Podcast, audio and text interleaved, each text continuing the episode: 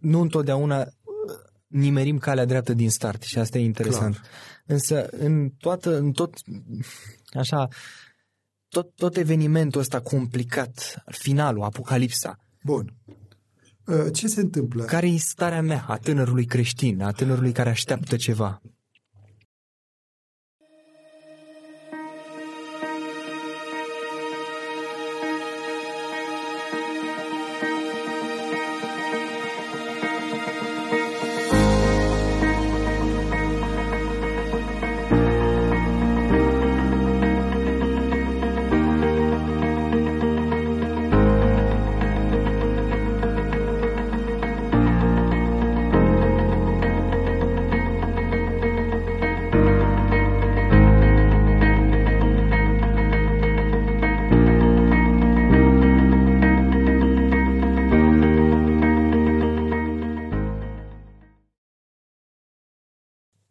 Te salut și mă bucur mult că avem ocazia să ne vedem din nou la un episod din podcastul Dublu Sens.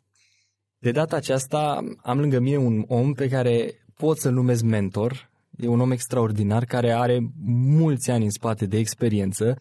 Cred că mulți dintre cei care se uită acum la noi deja îl cunosc și mie îmi place să îl numesc și prieten și sper că e reciprocă prietenia Amin. asta. Bine ați venit, frate Lucian Mulțumesc Cristescu. pentru invitație și îmi pare bine că pot să mă adresez multor suflete. Uh, dumneavoastră aveți așa o, o bucurie să fiți numit unchiul Lucian, e adevărat? Așa sunt. Dacă o să mă adresez așa cu unchiul Nu Lucian? mai așa. Nu mai așa. Nu mai Bun. așa. Uh, vreau să intrăm abrupt în subiect și să mergem direct spre uh, ceea ce înseamnă evenimentele finale.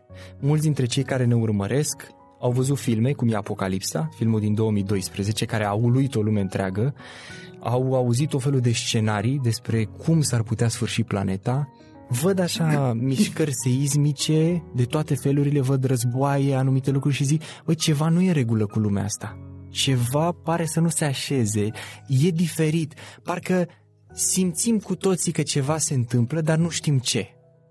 Vorbește Biblia despre asta Întotdeauna cel care a avut ca reper diapazonul normalității a putut să vadă în generația lui și în evenimentele timpului numai derapaje. Cine umblă la cârciumă, cine este absent, nu le vede. Dar omul sensibil, omul care este preocupat de destin, de soarta lui, de ce se întâmplă, deci cel care cercetează, seekerul, căutătorul, acela totdeauna va vedea că sunt semnele sfârșitului. Și astea au fost în timpul apostolilor, m, apostolul Ioan sau Pavel spune noi, cei care vom rămânea, pentru că el credea că este chiar timpul sfârșitului.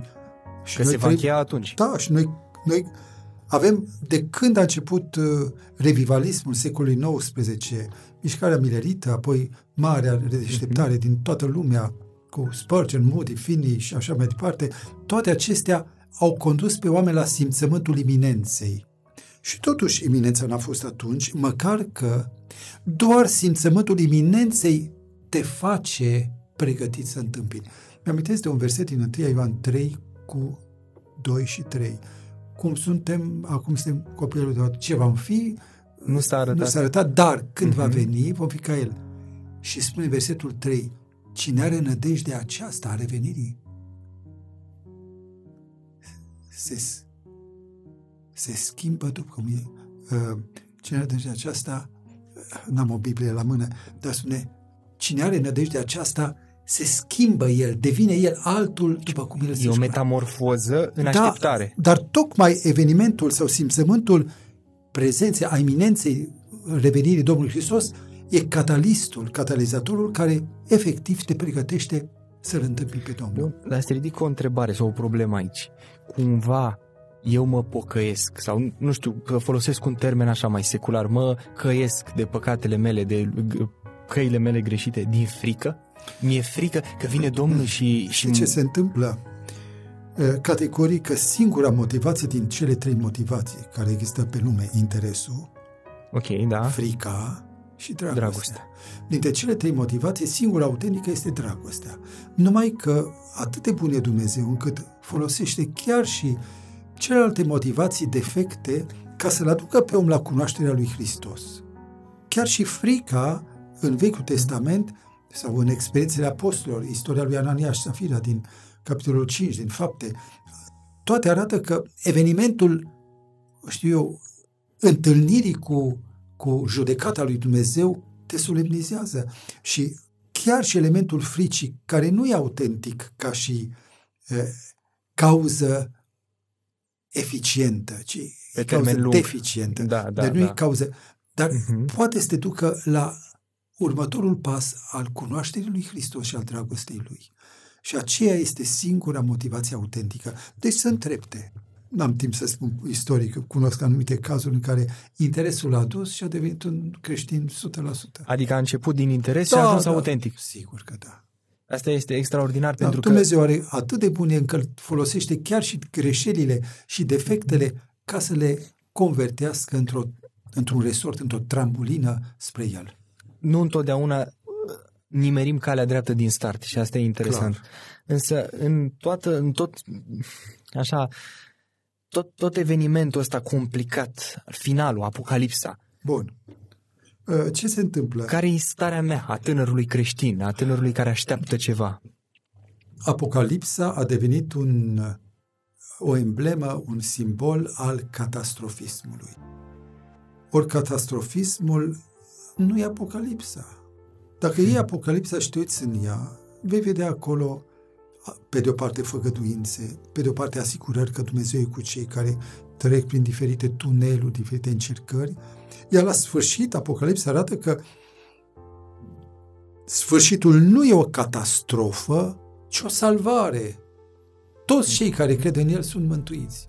Și atunci când ai în vedere finalitatea Apocalipsei, nu poți spune că Apocalipsa este catastrofă, ci din potrivă este un miraculos, un mirabil act de salvare al celor care îl iubesc pe Hristos. Și atunci groaza, angoasa devin lucruri secundare. Sunt, dar ele sunt pasabile, sunt trecătoare. Da, scrie în Apocalipsa așa, cădeți peste noi munți. Păi, pentru cine scrie asta? Pentru cei nelegiuiți, nu peste noi. Peste cei care urăsc pe Hristos, capitanii, oștirii, robii, slobozii, împărații, pământuriți, Mhm. aleargă la munci și la stânci și strigă cădeți peste noi și asta este doar pentru cei care sunt uh, vrăjmași ai lui Hristos. Nu e cazul meu, nu e cazul tău. Adică nu există această, uh, această temere, augă, nu cumva? Ce înseamnă să fii vrăjmașul lui Hristos? Pentru că e foarte important. E posibil să fii vrăjmașul lui Hristos și să nici nu știi treaba asta? categoric. Când Dumnezeu, uite-te, ne referim, de exemplu, la al doilea război mondial. Da. Hitler a fost un mare manipulator, el însuși a fost călăuzit de spiritiști. Și mulți din cercul lui, și Göring și alții au fost... Și există surse pentru asta, nu? Da, dovezi. Sunt, uh, am citit uh, în ultimii 10 ani, din 2010 în 2020, au apărut vreo 14 cărți în care este Hitler și ocultul. Dar nu despre asta vorbim acum. Uh, Cert este că Hitler a reușit să mesmerizeze mase de oameni, în care o mare parte erau evanghelici, erau oameni luterani, uh, Freikirchen, adică biserici uh, neoprotestante, care au crezut în pangermanism pentru că, mă rog, masele sunt manipulabile.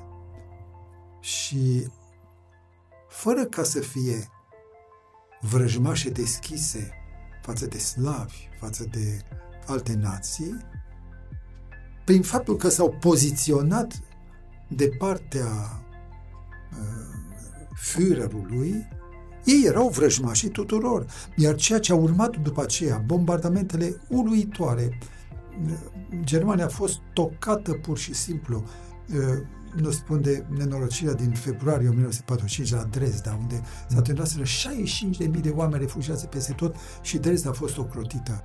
A fost tocată cu bombe incendiare, au murit 30 ceva de mii așa pe loc. E dezastru. Și eu zic, genocid, stai puțin, n-ai ales tu pe Hitler.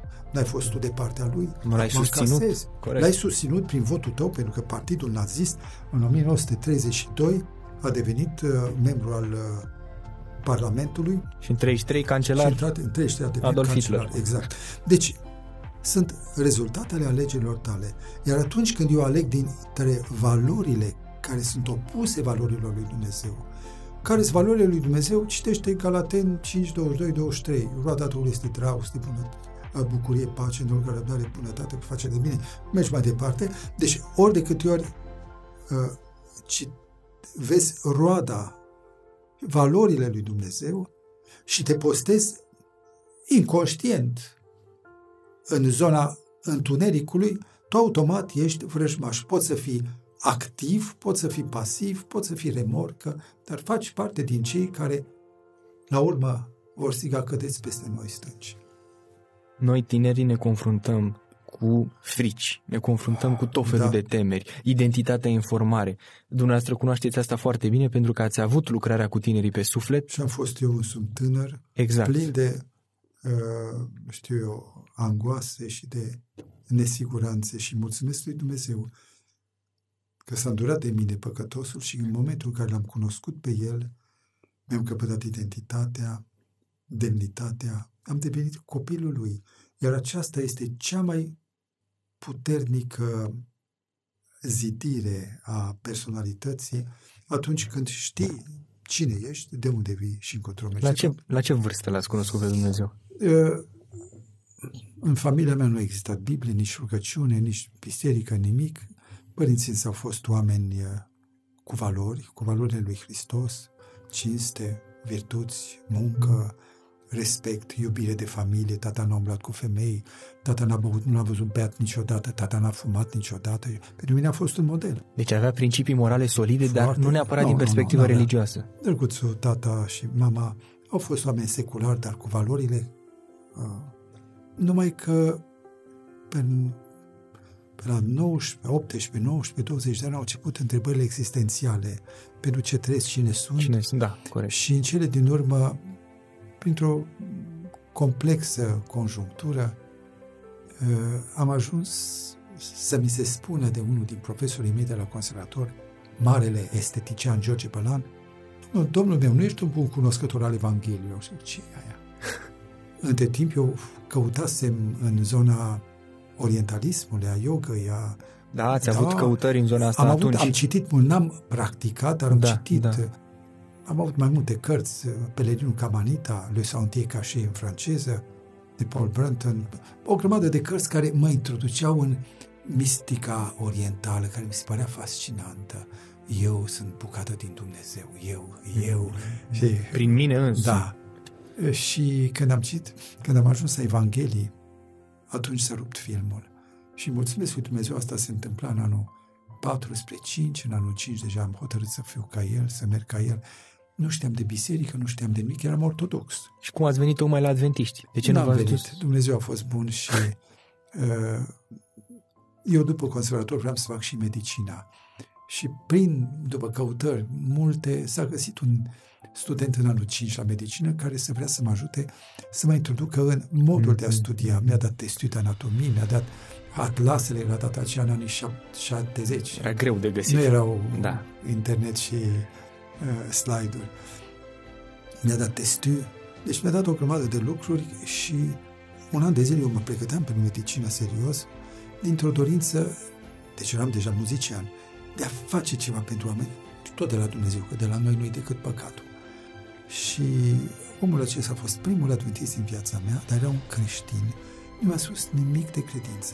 M-a slujit cu multă demnitate, nu cu ha-ha-ha, fără, fără, serios.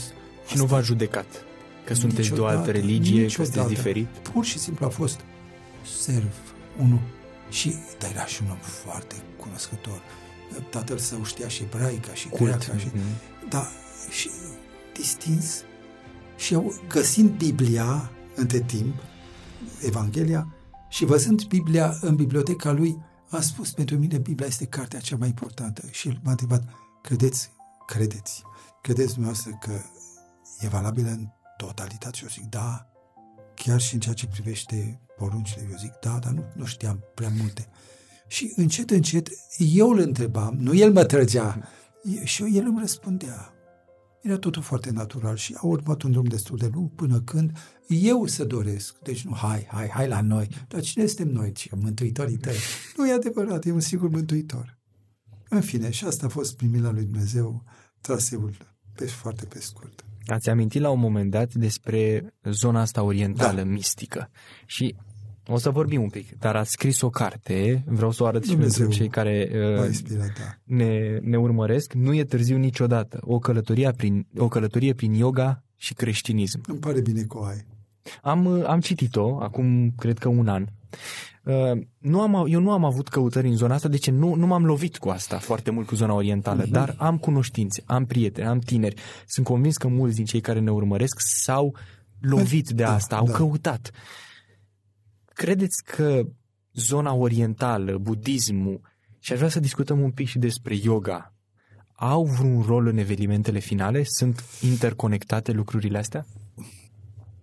Am să încep mai din secolul 19, uh, prin 1880, dau un termen aproximativ, în jurul unei doamne, Helena Blavatsky, okay. o rusoaică spiritistă, cu conexiuni uh, de dincolo. Metafizice. Da, de la întuneric.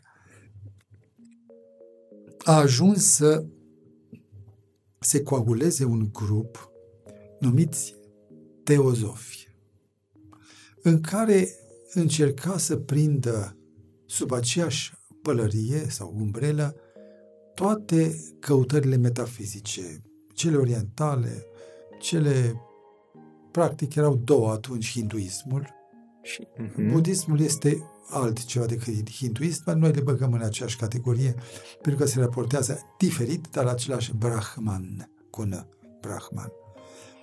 Uh, și în, și creștinismul și a, a avut strălucita idee să spună că toate sunt căi care duc spre aceeași revelație de îndumnezeirea omului. Într-un fel, Hristos e și el un mare guru, cum a fost Rama, Krishna.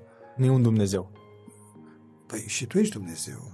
Și eu sunt Dumnezeu. și aceștia sunt maiești superiori sau sunt entități din altă lume cu care noi comunicăm. Cuvântul yoga, știi ce înseamnă? Nu știu. Vine din sanscritul yug, care în limba germană a dat yoh, care în engleză a dat yoke, care în limba română yug a dat jug. și jugul, da, e o corelare. Da, un joc interesant de cuvinte. Da, da, o aceeași rădăcină. Cuvântul jug este un instrument în care obligatoriu intră doi. Nu? Jugul. Sigur că Într-o da. Nu, nu poate fi e singular nu, nu acolo. Se poate. Jugul Normal. este un instrument care, care uh, unește două entități. Tu și una spirituală.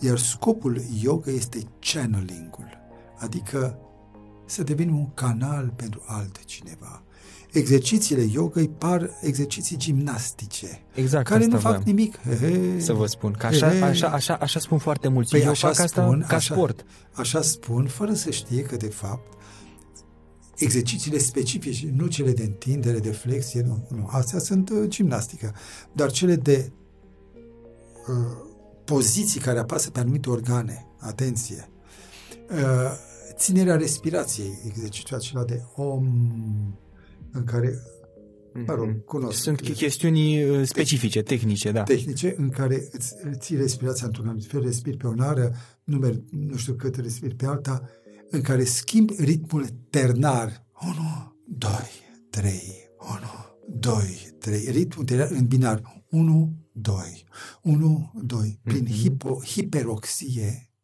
deci nu prin hipo, hiper, Am hiperoxie, înțeles, adică supraoxigenarea creierului ajungi să-ți anesteziezi cumva zona voinței. Cortexul Flautiști, mhm. flautiștii, mai ales începătorii care uf, este un mare volum de aer la flaut, la oboi nu, că e o ancea mică, dar la flaut trebuie să ventilezi mult. Fratele meu e flautist, a fost. Uh, el uh, amețește la început, pentru că Mă rog, metabolismul trebuie adaptat. Ori în momentul în care faci exercițiile și te, îți videzi mintea, egal cu a-ți strica balamelele ușii și între orice câine. și în momentul în care eu m-am, chiar de aceea să uit oamenii prin meditație la o flacără sau la un punct fix, și uitându-te acolo, pur și simplu se videază mintea, adică nu mai știi nimic și apare cineva. Yoga se realizează, channeling-ul. Bun, și dacă uh, apare cineva, cine apare? Păi te Asta e întrebarea. Apare, apare o, un homuncul, zicea unul dintre cei care mi-a vorbit despre yoga, care a fost la, la Ganges, care a stat acolo într-un ashram uh, șase luni de zile. Am avut discuții frumoase cu el. Ce este un ashram? Ashram este o, un, o mănăstire, dacă vrei. Dar a, a religiei hinduse, nu? Da, da. De exemplu, Gandhi și-a făcut un ashram cu alt scop, dar tot hindus, de binefacere, dar mm-hmm. i-a sens pe toți, meditații. N-avea scop iluminarea, ci acțiunea. Acțiunea. Mm-hmm. Deci sunt diferite ashramuri. În regulă. Da. Deci, în final, întâlnirea este neapărat cu cineva de dincolo. Cine are Biblie crede că este o, una din, știu, ca la spiritism, o da. rudă moartă, sau este un înger, sau este Hristos, sau te mai știi cine... Cine e? O viață anterioară. Cine are însă Biblia știe că nu există decât doi cei poli. doi poli, Hristos și diavolul, și tu la mijloc. Și trebuie să recunoști, după roadele lor, Hristos a fost ispitit de un diavol care se da de înger. Oare ești tu fiul meu? Dacă ești, pietrele să facă pâini. Vezi, Matei, capitolul 3. Deci, în toate acestea, și Mântuitorul la început a crezut că chiar un înger din cer, că da. Și îngerul se preface, uh, satan se preface într-un înger de lumină. De lumină. 2 uh, Corinteni, capitolul 11 cu 14. Deci e foarte clar că iar acest, această, uh, acest joc acest, um, cum se cheamă, travesti, în care este expert maestrul diavolului. Transformarea aia. Da, pur și simplu uh, te conduci pe un drum uh, strâmb. În această carte este istoria reală, reală a unei uh, fete, nu mai țin minte ce nume am dat, dar un nume... Le-ați schimbat numele? Nu, nu știu, dar dovadă că nu e scrisă de mine, da. dar nici în transă. Așa, a fost o documentare și uh, îmi scapă numele. Da, ați intrat în lumea asta, adică ați avut de-a face cu oameni care practică așa ceva, care deci cunosc... am avut de-a face și cu oameni care practică, dar m-am documentat vreo șase luni de zile, am făcut documentare în jurul acestei cărți. Pentru că a trebuit să știu, a trebuit să culeg, am Corect, fișiere da. nespuse în arhiva mea, care găsesc fișiere de sute de pagini pe tema hinduism, pe tema contactului cu supranaturalul, ce spune Gopi Krishna, ce spune altul și așa mai departe. Simplu, există demoni. Pentru că mulți tineri nu cred că există. Auzi, să ferească Dumnezeu să intre într-o experiență metafizică și apară demonul. Uh, eu cunosc, bunica mea a fost, a avut într-un moment dat relație cu spiritismul.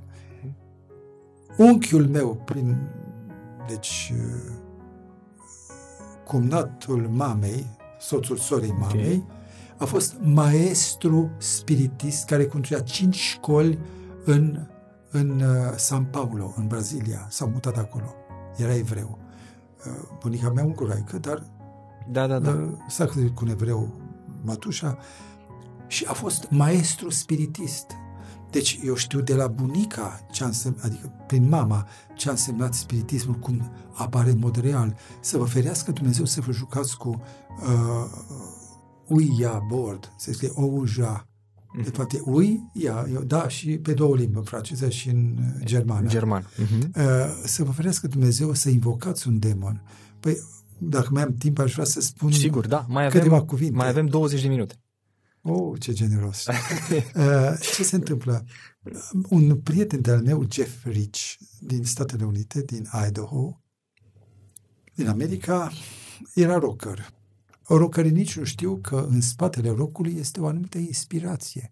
Iar cei care încearcă să importe în biserică rock creștin sau CCM, Christian Contemporary Music. Ce înseamnă asta? Versuri creștine, dar muzica... Și aia, cu bitul tare, cu răcnete, cu revoltă, cu, uh, da, fascinație, uh, care de fapt imită lumea. El era rocker, rocker, rocker, cu plete, marijuana și spune că a avut un prieten care la care i-a vorbit despre demon, că el era satanist. Ce cum e? Păi e simplu.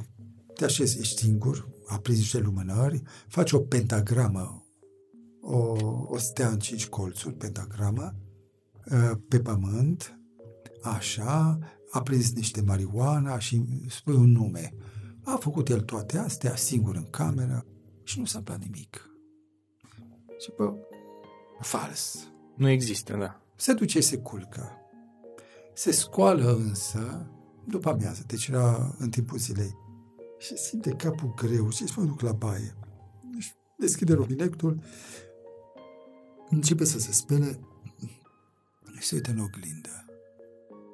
Era el. Și chipul de acolo nu mai e el.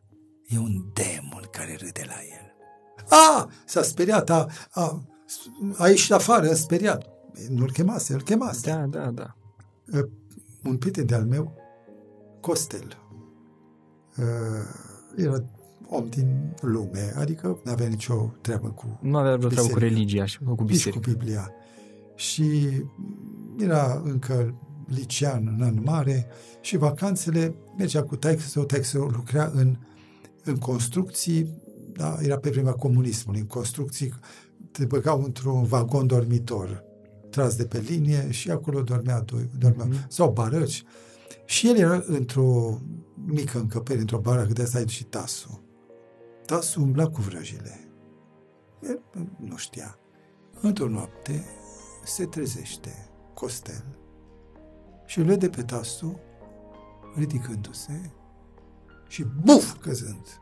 A, ridicându-se. Bă, greutate. Pur și simplu, da, da, da, da. da. Ceva, ridicat și de drumul. Levitație și buf, îi dădea drumul. S-a îngrosit atât de tare, tată, tată, deci nu era un vis. Și ștasul era într-o transă și dimineața îl durea capul că se lovise. Ce a fost asta? Ei, nu, nu-i treaba ta, nu, nu-s pentru tine. Tasul știa că demonii sunt foarte generoși ca și un pescar care pune un dita mai, o dita mai râmă sau o dita mai bucată de cașcaval în cârlic. E generos. Și te prinde. Știți la ce mă gândeam când vorbeați acum?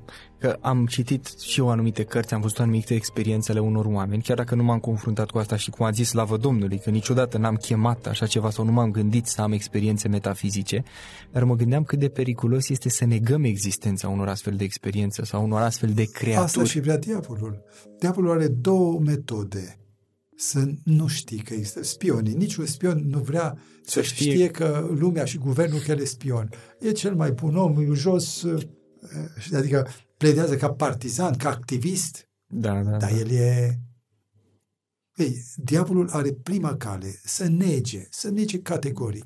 Iar a doua cale este să dea dovezi palpabile, concrete, forte, obiective vis-a-vis pentru cei care, pentru categoria celor care sunt dispuși să creadă. Uh, un lucru e foarte cert. Ateii au provocat un anumit uh, spiritist să facă anumite numere. Regulă, lege, ori de câte ori un magician care lucrează cu magia neagră este chemat să facă în fața camerei, nu iese nimic. Și se întreba lumea, de ce? Și păi, asta e metoda diavolului. Să-i convingă pe atei că nu e, dar ăsta știe bine și alții că e. Înțelegi? Adică să creeze confuzie pentru ca oamenii să fie luați din oală. Ce mare, marea majoritate. Bun, da. dar aici eu, eu văd un lucru. Oamenii în perioada asta de pandemie au intrat în, într-o stare de stres cum a zis, angoase, probleme, uh, incertitudine economică, socială, izolare, singurătate și cunoașteți foarte bine că vedeți care e pulsul societății și al lumii. Și poate că e pentru prima dată când se întâmplă asta la nivel global și știm toți, pentru că știrea circulă. Acum întrebarea următoarea și cred că e extrem de important. dacă noi ne căutăm liniștea și ne căutăm uh, să ne despovărăm sufletul, mulți oameni au luat-o spre zona psihologiei sau spre zona asta a lini- autoliniștirii sau spre o zona uh, poate himnozei, a lucrurilor de felul ăsta, a meditației, ce spuneați mai devreme. Care e de fapt pericolul dacă îți găsești liniștea în așa ceva? Sau e vreun pericol? Pentru că foarte mulți tineri cochetează cu astfel de curente, să le numim așa, dar se numesc și creștini în același timp. Sunt compatibile? Mă gândesc că am mai multe căi pe care să le apuc. Da, sigur. Uh, din punct de vedere alimentar, hrana, mâncarea pe care fast food-ul o dă, este știut la toate nivelurile că este foarte gustoasă. Continuă. Continuă și... E foarte gustoasă, dar nocivă. Da, foarte nocivă, am vrut să nu zic eu. Deci e foarte gustoasă și foarte nocivă. Eu cunosc o fată de 15 ani, fata unor cunoștințe apropiate ale mele, care, pentru că avea școală prelungită, mânca, îi dădea tata, mama, să mănânce la acolo, unde vrea, ea vrea acolo. A făcut cancer intestinal și pancreasul și cutare doar din cauza fast food-ului. Am dat exemplu mm-hmm. doar ca pe o pildă, pentru că atunci când noi căutăm ceea ce e consonant cu dorințele mele, noi deja suntem în confuzie. Pentru că eu însumi sunt pervertit. Eu însumi sunt... Am propensity, zice, înclinația spre păcat. Sunt, sunt dezechilibrat. Și tot ceea ce mă împinge încolo e în sensul înclinațiilor mele pervertite. Iar atunci când trebuie să faci o alegere, nu te poți baza pe ceea ce îți oferă gratificări momentane. De exemplu, mă simt bine. Uh, amintesc de așa numită muzică de relaxare. Da. Știi ce e muzica aia? Cel, am auzit despre, am văzut. Muzică New Age. Da, corect. Și de corect. ce e New Age? Păi muzica, eu sunt muzician. Muzica are niște... Trebuie să spunem că dumneavoastră ați terminat facultatea uh, conservatorul, da? Facultatea și am de predat muzică. la conservator ca asistent universitar trei ani. Până m-au dat afară din cauza credinței. Deci am fost da, ați, dascăl la ați nivel fost, uh, universitar. La, Și din, apoi ați urmat teologia. Dumnezeu a fost atât de bun că m-a scos dintr-o, dintr-un drum și a tras-o acasă. În regulă. Da. Deci, ca muzician, muzica are niște reguli pe care sufletul le-a impus, nu niște oameni. Este tonalitatea, atât cu tensiunile melodice, armonice, nu discut acum că nu asta e scopul.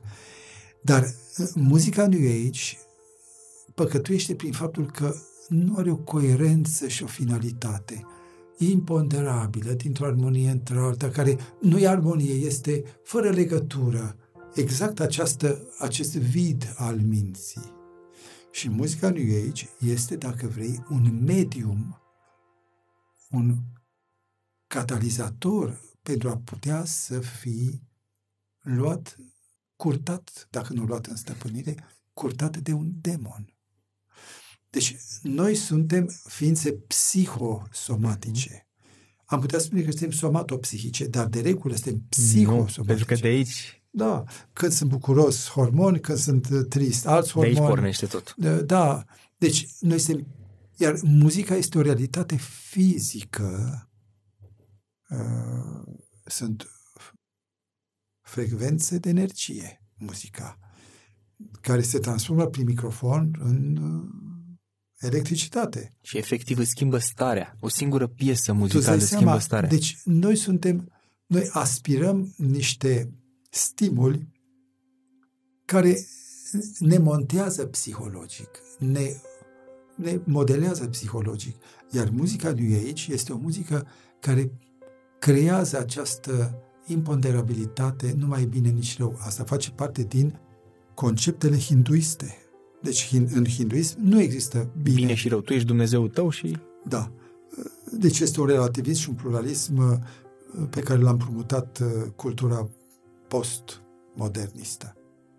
Uh, bun. uh, când noi vrem, de exemplu, să ieșim din starea de stres și apelăm la hipnoză, există un clip interesant pe YouTube. Se cheamă Hipnoza, chiar așa, în care se povestește istoria conturării acestui curent și a omului care i-a dat numele, Jean-Martin Charcot, este marele neurolog, care a fost spiritist și lumea nu știe, mare neurolog, a făcut lucruri foarte și bune. există dovezi, adică Da, concrete, cum să nu, articole. Da, și... da. El a fost părintele hipnozei, Jean-Martin Mhm. Charcot.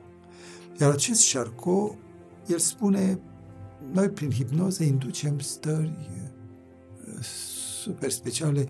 El habar n-avea că în spate e diavolul. El a plecat de la Mesmer, de la Franz Anton Mesmer și este tot în ciclul acela paranormalul și Biblia de pe uh, Hope Discovery. Hope Discovery, paranormalul și Biblia. Pentru cei care ne urmăresc, să fac o scurtă Te rog. precizare. Hope Discovery este un canal de YouTube, Da, Hope Discovery România. România, un canal de YouTube uh, în care fratele Nu, nu. Mulți. Cristescu, fratele Oti, noi uh, ne vorbim uh, foarte colocvial, așa, poate cei care ne urmăresc spun ce înseamnă să spui frate, soră, uh, pentru că noi suntem o mare familie. Păi toți se roagă tatăl nostru, deci noi suntem frați. Exact, exact. Și uh, e un canal de YouTube uh, care abordează mai multe teme și există o serie a Dar nu ai paranormalului. clipuri de 7 minute, 5 minute, deci sunt ușor de urmărit. Și uh, paranormalul și Biblia sunt 8 teme, de la 1 la 8. Prima temă se cheamă Femeia care locuia sau trăia cu demonii. De Da, exemplu. da, eu Da. da. știți că le-am urmărit. Că... Da, mă bucur. și ultimele, deci acolo este și despre Mesmer, despre Mhm. Freud, despre Jung, sunt capitole specifice Părinții psihologiei moderne. care sunt spiritiști. N-aveți idee și dacă le urmăriți, vă să rămânea uluiți pe ce mână a încăput psihologia. Dar lăsăm subiectul. Hipnoza nu este altceva decât crearea unei stări de, ca și în yoga, autohipnoză sau hipnoză în yoga, stări de transă, transă, ce este trans, în care cineva, channeling-ul, devin canal și sunt luate în stăpânire. Cel cu care am vorbit și care a fost uh, uh, ucenicul unui guru în, uh, lângă Gange, într-o localitate, într-un ashram, el spune că a stat șase luni acolo și a văzut lucruri uluitoare. A văzut, de exemplu, pe un individ mergând pe Gange, mergând pe ape, Pe apă. Mhm. cu singura mențiune că la jumătatea Gangelui s-a scufundat și l-a luat și... Da, a murit. Wow. Uh, El a avut un coleg, tot un european, uh, cel care îmi povestea, era la data aceea o, o, un pion sau mai mult o tură în sistemul comunist. Uh, El a fost uh, în eșalonul 2 al partidului al oamenilor grei. Uh, Îi dau doar prenumele Virgil, domn Virgil îi spuneam. Uh, mi-am arătat, m-a chemat acasă la el și mi-a arătat pozele, el pe Marele Zid Chinezesc, el pe, în Cuba, la Sacré-Cœur, în Franța. Deci era, Dif- în, era un om în umblat. comunism, Da, da. un om care era mare și greu. Nu Și putea el- ieși până în Ungaria. Iar el era unul din întemeietorii mișcării Meditația Transcendentală din anii lui Ceaușescu, din anii 70. A fost o mare mișcare în România pe care a decapitat-o categoric Ceaușescu, curățind o grămadă de intelectuali care au fost prinși în... Ah, care erau meditație. prinși de așa Da. ceva. Ei, el povestește că acest vi- domn Virgil era, a fost în India șase luni, are, mi-a arătat hârtia în care guru a spus că este instruit, putea fi teacher pentru europeni, și el spune că unul din colegii lui uh, a încercat să, uh, să fie mai repede maestru. Și exercițiile acestea de um, uh, respirații 1, 2, 3, 5, 1, 2, 3, 5, Tehnicile pe care le folosesc Da. în mod uzual. le-a făcut mai mult decât trebuie. E incredibil că prin această hiperoxie mintea omului rămâne fără balamale, deci cortexul prefrontal, voința și a fost luat în stăpânire de, el zicea, homuncul, de o entitate extraterestră. Demonii nu sunt de pe pământ, ei sunt aruncați. Extraterestru. Deci o entitate extraterestră. Și spune, a devenit altul. A devenit altul și malefic. Când s-a întors guru, pentru că guru nu i-ar fi dat voie să facă atâta. Se era, era un învățător care îi Guru este mm-hmm. marele, e maestrul. Maestrul lor. Guru. Când a venit guru, e un nume de maestru, nu numele Exact, ghiță, exact, guru. exact. Oricine coordonează... Tu ești guru, da. Uh, deci, în, când a venit guru, a încercat să îl exorcizeze. Domn Virgil era acolo. N-a reușit și a spus nu-i cale de întoarcere, tot ce pot face este să-l reduc la neființă. Și a fost o... a murit om. Dar interesant este că aceste povestiri mi le-a spus la mâna întâi domn Virgil, iar meditația transcendentală nu este altceva decât, ca și hipnoza, modalități prin care eu mă pun la discreția unei forțe necunoscute, necunoscute, care se anunță că e prietenă, ca și uh, cașcavalul din Cârlic. Oh, cașcaval, ce pește Abia aștept să-l mănânc. Corect. Prieten. Dar care, în fond, te scoate din lume. Știți la ce mă gândesc? La faptul că Până la urmă, sunt convins că sunt tineri care, sau oameni uh, de toate vârstele care ne urmăresc. Unii dintre ei spun, sunt niște prostii astea, eu nu cred în așa ceva pentru că nu le-am trăit, sunt niște povești. Alții vor spune, da, cred în așa ceva sau nu sunt dispus să-mi asum riscul ăsta ca să iau legătura cu lumea de dincolo și nu vreau să am legătură cu treaba asta. Uh, cred că până la urmă nici, nici măcar o experiență de viață, nici argumentele nu vor convinge pe un om, ci Duhul Sfânt, Dumnezeu, ne va convinge dacă sunt reale sau nu lucrurile astea. Eu vă spun că după ce am citit cartea, m-am gândit mult mai serios la faptul că, deși n-am avut conexiuni cu așa ceva, n-aș vrea niciodată să am astfel de conexiuni. Și fie că vrei sau nu vrei, și tu și eu suntem miza celor doi poli. Și prin alegerile mele, eu înclin spre unul, spre altul exact. și câștigă ca la vot. Majoritatea 2 la 1 sau 2 la 1. Deci cu cine votezi, cu acela vei fi. Iar modul în care diavolul își bate joc de oameni este atât de delicat, atât de subtil, încât nici nu simți până când peștele nu e scos în sfârșit din, și ținut în mâna păroasă a pescarului. Exact. Da. Eu vreau să vă mulțumesc. Și tare. eu vă mulțumesc pentru bunăvoință. A fost așa pentru mine cel puțin și sunt convins că și pentru cei care ne-au urmărit a fost o, o incursiune într-o lume pe care n-am cunoscut-o, Slavă lui Dumnezeu că n-am cunoscut-o, sperăm să nu o cunoaștem niciunul dintre cei care au urmărit, dar s-a deschis o, o, o portiță spre ceva mai înalt, adică spre Dumnezeu. Și pentru cei care doresc mai multe informații pe lângă această carte, care este o formă de roman, este o carte documentară, se cheamă O călătorie în supranatural de Roger Morneau. Mm-hmm. Rogeau, Roger Morneau. Unde se, unde Roger se găsește Morneau. cartea? Se găsește pe internet la editura Viață și Sănătate. Okay. Roger Morneau. E un scriitor canadian pe care odată l-am și văzut. Mulțumim mult pentru faptul că ați împărtășit cu noi Vă lucrurile astea. și eu pentru invitație. Mă bucur că am fost împreună.